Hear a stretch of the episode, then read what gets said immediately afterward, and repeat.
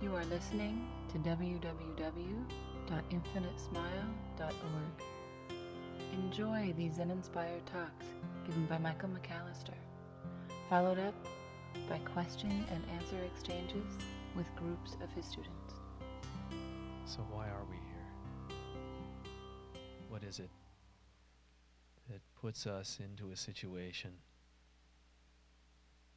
where we sit still for several minutes at a time and try to uncover stillness. Why is it that any of us would try to approach spirit when spirit is the only thing that is never not there?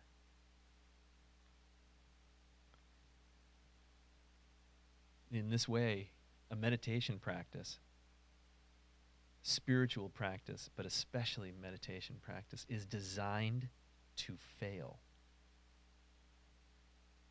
It is designed to fail. We have this mistaken idea that if I can search for spirit, if I can just try to uncover it, if I can get closer to spirit, then I'll be enlightened or then I will have peace in my life, or then I will be balanced, or then, then I will be more compassionate to other people. I will have become much more wise in the way that I deal with the world. And this is absolute folly. Because that search, that seeking, is predicated on the idea that somehow spirit is separate from everything that you do or some of the things that you do. And it's not. Just like the present moment is never not here. Just like the reflection is part of the mirror. Just like waves are part of the ocean. And ocean is part of the waves. The mirror is part of the reflection. We cannot separate from spirit. We have never been separate from it. So, what we try to do is get into some type of meditation group, uh, establish some type of uh, practice with some teacher, uh, regardless of tradition. We just try to get into this space where suddenly we can have this divine blast of insight that comes down from the heavens or whatever and just knocks us off our feet. And then, okay, everything's all right. But for us to assume that it's a state like that, if it's born in time, if we reach it, it is then born in time. If it's born in time, it by that very qualification must die in time. It is temporary. And spirit is not temporary. So, our felt sense of spirit may be temporary, but spirit itself is not temporary. Spirit itself is what has always been there. It is what has always enlivened us at the molecular level. And it enlivens all things at the molecular level. So we kind of go. I love this quote by Krishnamurti that I, I, I just throw out all the time, but I'll do it some more here. Meditation is not a means to an end, but a means and an end. If we chew on this for a little bit, Meditation is not a means to an end. In other words, meditation doesn't get us closer to spirit. Meditation is a means and an end. Meditation is spirit unfolding in this full expression of who and what we are on this cushion or on this chair or on these feet It can't be attained. Spirit cannot be attained. You cannot reach your hands. They're already there. Your hands are already there. Spirit is already there. In this very awareness, in this everyday, ordinary mind, as we say in Zen, it's all there, complete and full. So, make sure that practice isn't about manufacturing conditions into which there can be an arising of spirit or your mind's sense of what spirit might be like.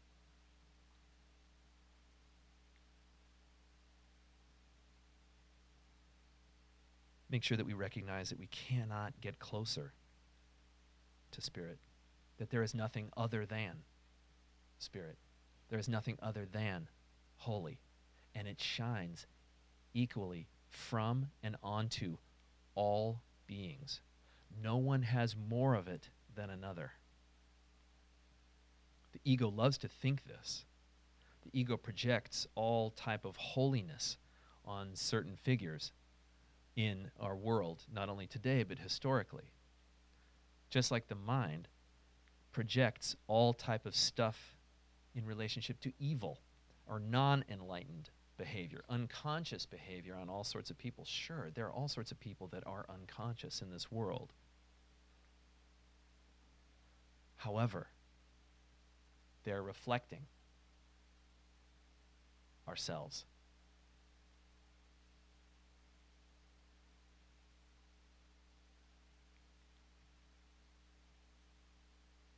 Ramana Maharshi commented this way.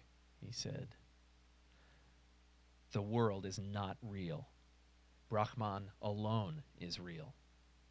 The world is Brahman.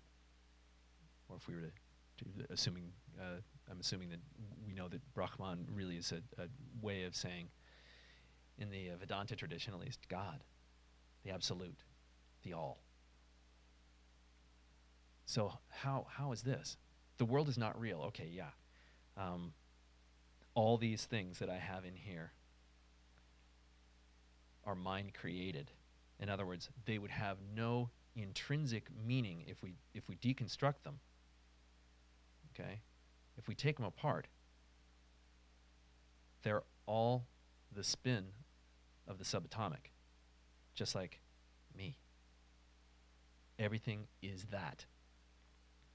Okay? We set up an entire array of mind created realities based on our past and our fantasies of things that haven't happened yet, or our future, we could call that. Past and future, that's where mind goes. That is the home of ego. Anything that is born in time, ego can grab onto. All right? So the world we kind of manufacture based on our past experiences. And we behave in ways that want to create future realities. And if we're not careful, we can get in the way of all of this happening by clinging. And the clinging is the natural tendency for mind. That's what mind does. That's what ego does. It is not only the manifestation of contraction, it is also what wants to contract things. It wants to break them down, wants to grasp onto them. But the more we do this, and the sitting practice ex- exposes this silliness, it's like trying to grasp fog. Ah, you just can't quite do it. Especially when you get up close, you can't really find the fog. So, if we recognize then that the world of form is not real, as Ramana is pointing out here, that the only thing that is real is this all encompassing embrace, this divine support of God or of Spirit, that that's all there is, that this very awareness that you have right now of my voice, of what I look like, what these people in the room look like, this very awareness is real. And everything occurs within that awareness. Nothing is outside of it. And if there's nothing that's outside of it, there are no contours to it. It's just the all. That is what is at each of our essence. Collectively and individually, that is us. Our essence is that spirit. Everybody's is. Everything is. Its essence is that spirit. This whole cosmos is that void showing up. That's real. So then we get to the last part of Ramana's point, which is the world is Brahman, or the world is spirit. First noble truth life is suffering. It's all coalescing as one and as many all at once. And our stillness practice nurtures this realization in us. It kind of pulls out a felt sense that, wow, something's going on, but I can't quite put my finger on it. Yes, leave your finger off of it. Don't try to identify with it. Don't try to figure it out. But that's our tendency, especially as we enter into practice. So, practice unfolds in three stages. And the first stage is actually that very thing to put our finger on it. Let's try to get it. Let's try to understand it. I'm going to buy some more beads. I'm going to sew a rakusu. I'm going to wear these cool robes. I'm, I'm going to get up really early. And I'm going to, instead of having a colorful zafu, I think I'm going to have just black. And, I have more books to read, more books to buy. This will get me closer. So gain, I will gain an understanding of all this. Well, this is actually a really healthy step. Okay, because without it, without ego getting involved in it, it doesn't happen. So we go through this stage, this init- initial stage of recognition, where ego begins to recognize itself through spiritual practice. It begins to recognize how to sit still. It begins to recognize what type of teacher will work and what type won't work so well, what kind of group to be a part of, what kind of tradition to work with. It wants certainty. There's a certain spiritual materialism about this whole deal. Wow, I had the most amazing experience. Let's talk about it. If we can talk about it, then we can put like handles on it. We can, you know, take that apart and see how cool uh, my experience is or yours is and how close we are actually to enlightenment. But in fact, those experiences only arise as a way of luring us deeper into a place beyond mind, a place beyond time. We get teased. We're allowed to be our typical egoic self in this first stage. And in this first stage, as it kind of deepens, there starts to be a loosening of defenses. When ego starts to become very, very familiar with itself, it starts to hold on more tightly to its cloak.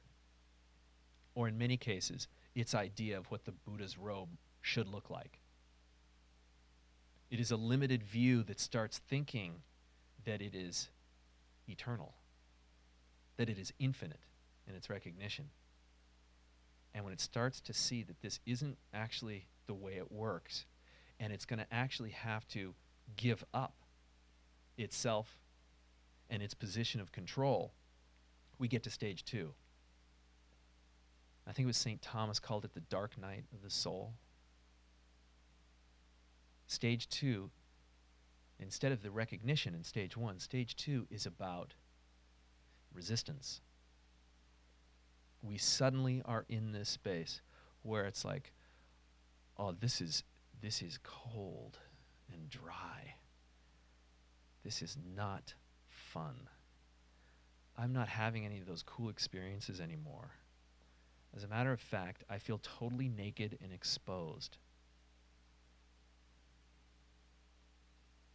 I have no more authority because this whole thing called I is getting a little confusing. I'm not so sure that it exists anymore. I'm not so sure I exist in the ways I thought I always have. I, I, I, I, poof. Wait a minute. That I was a mask. What's underneath the mask is not used to being exposed. It's raw. And there begins to be this incredible fear of loss, specifically loss of all relationship. That's where resistance comes in. There's this fear that oftentimes turns to anger, and that anger then starts to sound like the crossing of swords in our heart and mind. And it can be directed out at other people because that, of course, is safest for ego. It doesn't want to do it to itself, although it can at times. But basically, anybody that starts threatening ego's point of spiritual centration can now come under attack. And so those fears really, really hold in relationship to our livelihood. If I keep going on this path, am I going to lose my job? Am I just going to give everything up? Am I going to lose my health? Am I going to lose my reputation? Am I going to lose my mind? Am I going to lose my life as I know it? I like my life or I hate my life, but am I going to lose it as I know it because that's unfamiliar and this unfamiliarity is the deep threat. Because that unfamiliarity actually is also spirit.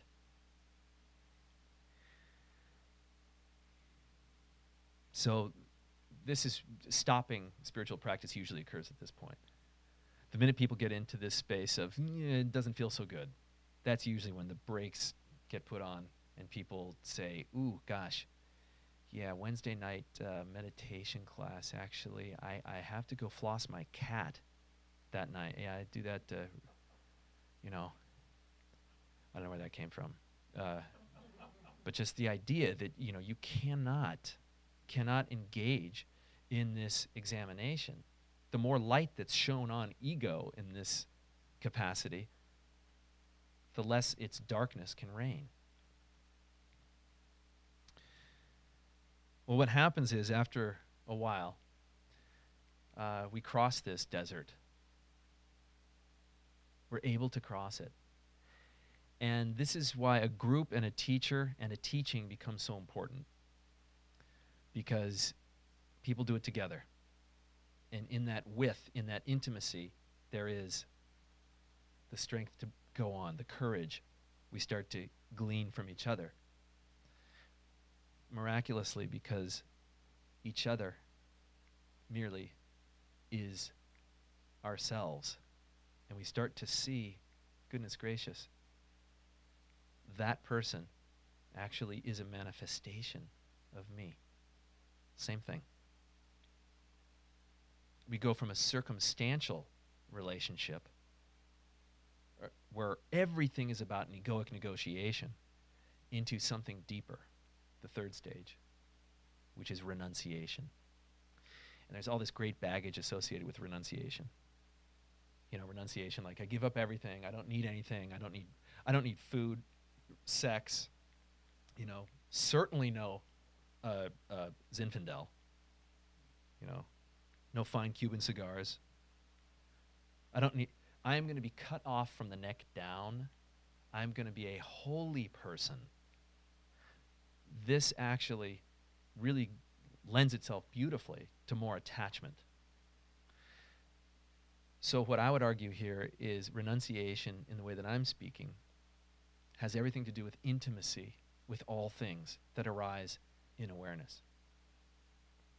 Meaning that the renunciation is a surrendering or letting go of the old way. And the old way always is about I'm in here and they're out there. They are out they are threatening me. That situation is going to get me. It's going to disrupt my uh, my concept of livelihood, my concept of, of, what it means to to be healthy, my concept of what it means to uh, uh, live a good life. My co- let that go. Let all the stories go in this third stage, and what we have is this grand settling. And in this settling comes fearlessness. And it's a fearlessness that knows no boundary. There is no worry at this point. Our mind is literally like the night sky. It's that big. And we say yes to whatever arises and then act from that place of renunciation. We act from that place of surrender. That's the work of a bodhisattva. That is the work of enlightened beings.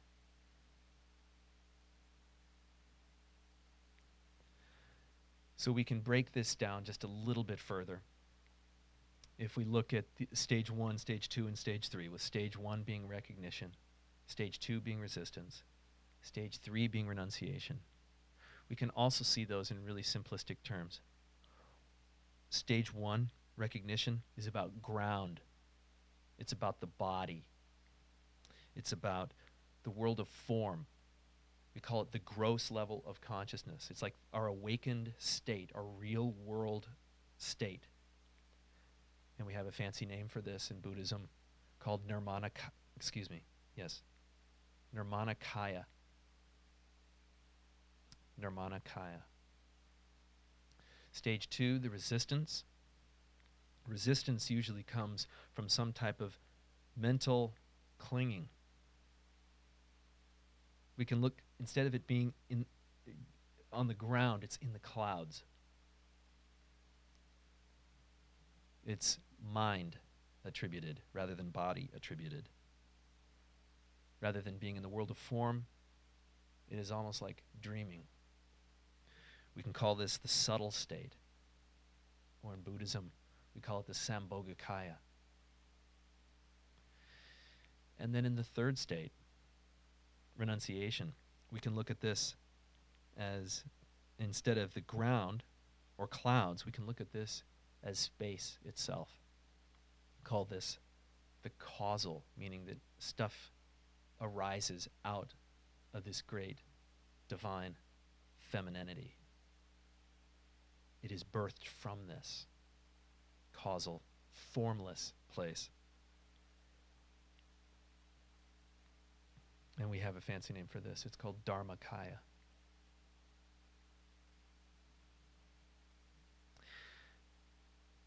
And if we can look in our world, if we can look at our stages of practice, and we can see them as a map, and we refuse to confuse the map with the territory itself. We refuse to confuse the street with the street sign or the finger with what it's pointing at, if we can allow this stuff to just unfold in our hearts and minds, there's a very natural expansion of spirit. So, as much as anything, meditation being a means and an end shows up very, very naturally as being an expression of everything all at once. If we sit and we allow for us to truly be still, what happens is the causal formlessness that pretty much is present in each of its junior states renunciation, the now, present moment, spirit, all of that being right here, right now, witnessing everything as it arises. If we can just kind of relax into that, there is no pain. There is no worry. There are merely situations that we respond to with a full mind and a full heart for all beings.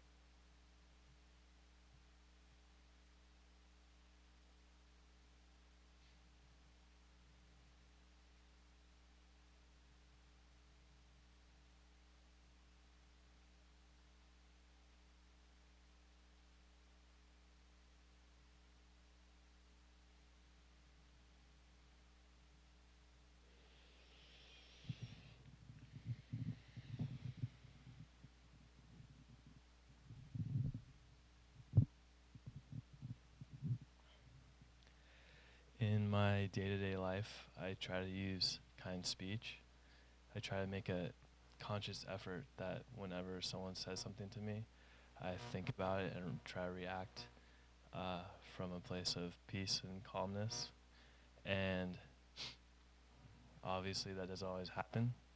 And I can, sometimes I'm saying things and I can't believe I'm saying them. Um, and uh, I guess, you know, when that happens, it's over. It's happened. I can't really go back in time and change anything. But I guess I'm wondering how I can work with that situation of like when I give a what I feel is an improper response, but it's just coming out, you know, without any control. Like how so how can I work with that after it happens? What do you think the best thing to do? Let me, let me rephrase that. What do you appreciate in someone that hits you inappropriately after the fact?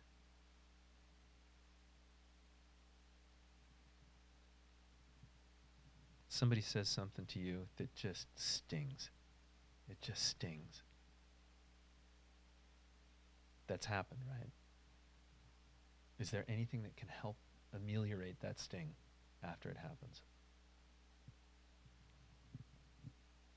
Oh, I, I mean, I guess you can apologize, but then I also feel like sometimes if you just apologize right after you do something, it's just kind of like. Um, I guess I'm thinking more like internally for myself. First thing, yeah, yeah. First thing is breathe. Yeah. As silly as that sounds, when when the fire's hot, and it and it starts, it's like somebody took the uh, took the stove, you know, and just turned up the gas, and then next thing you know, you're you're spitting that fire. W- See if you can watch the gas get turned up. And you can do that usually if you watch, if you feel your breath. There's a split second where witness can actually show up to the event. If witness shows up to the event and recognizes, wow, there's some heat, there's some fire, usually what that does is it withdraws energy from the physicalized manifestation of that heat. So, just in a real simple practice sense, I, I would recommend the breath.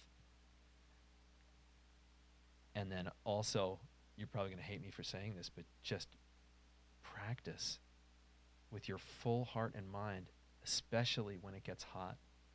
If you know you're going to be in a situation where it's probably going to get hot, where you're hanging out with people, where you know it's most likely going to happen,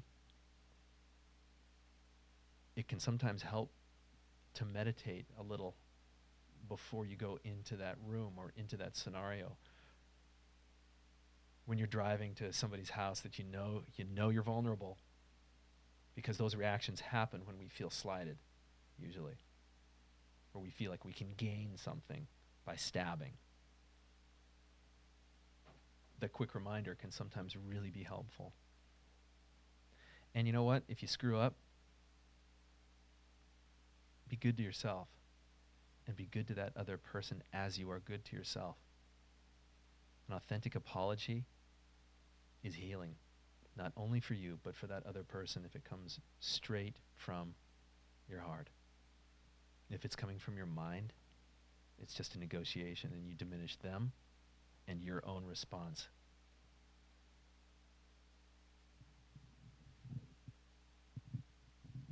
And don't hit. no hitting. There's no way I hit my brother anymore.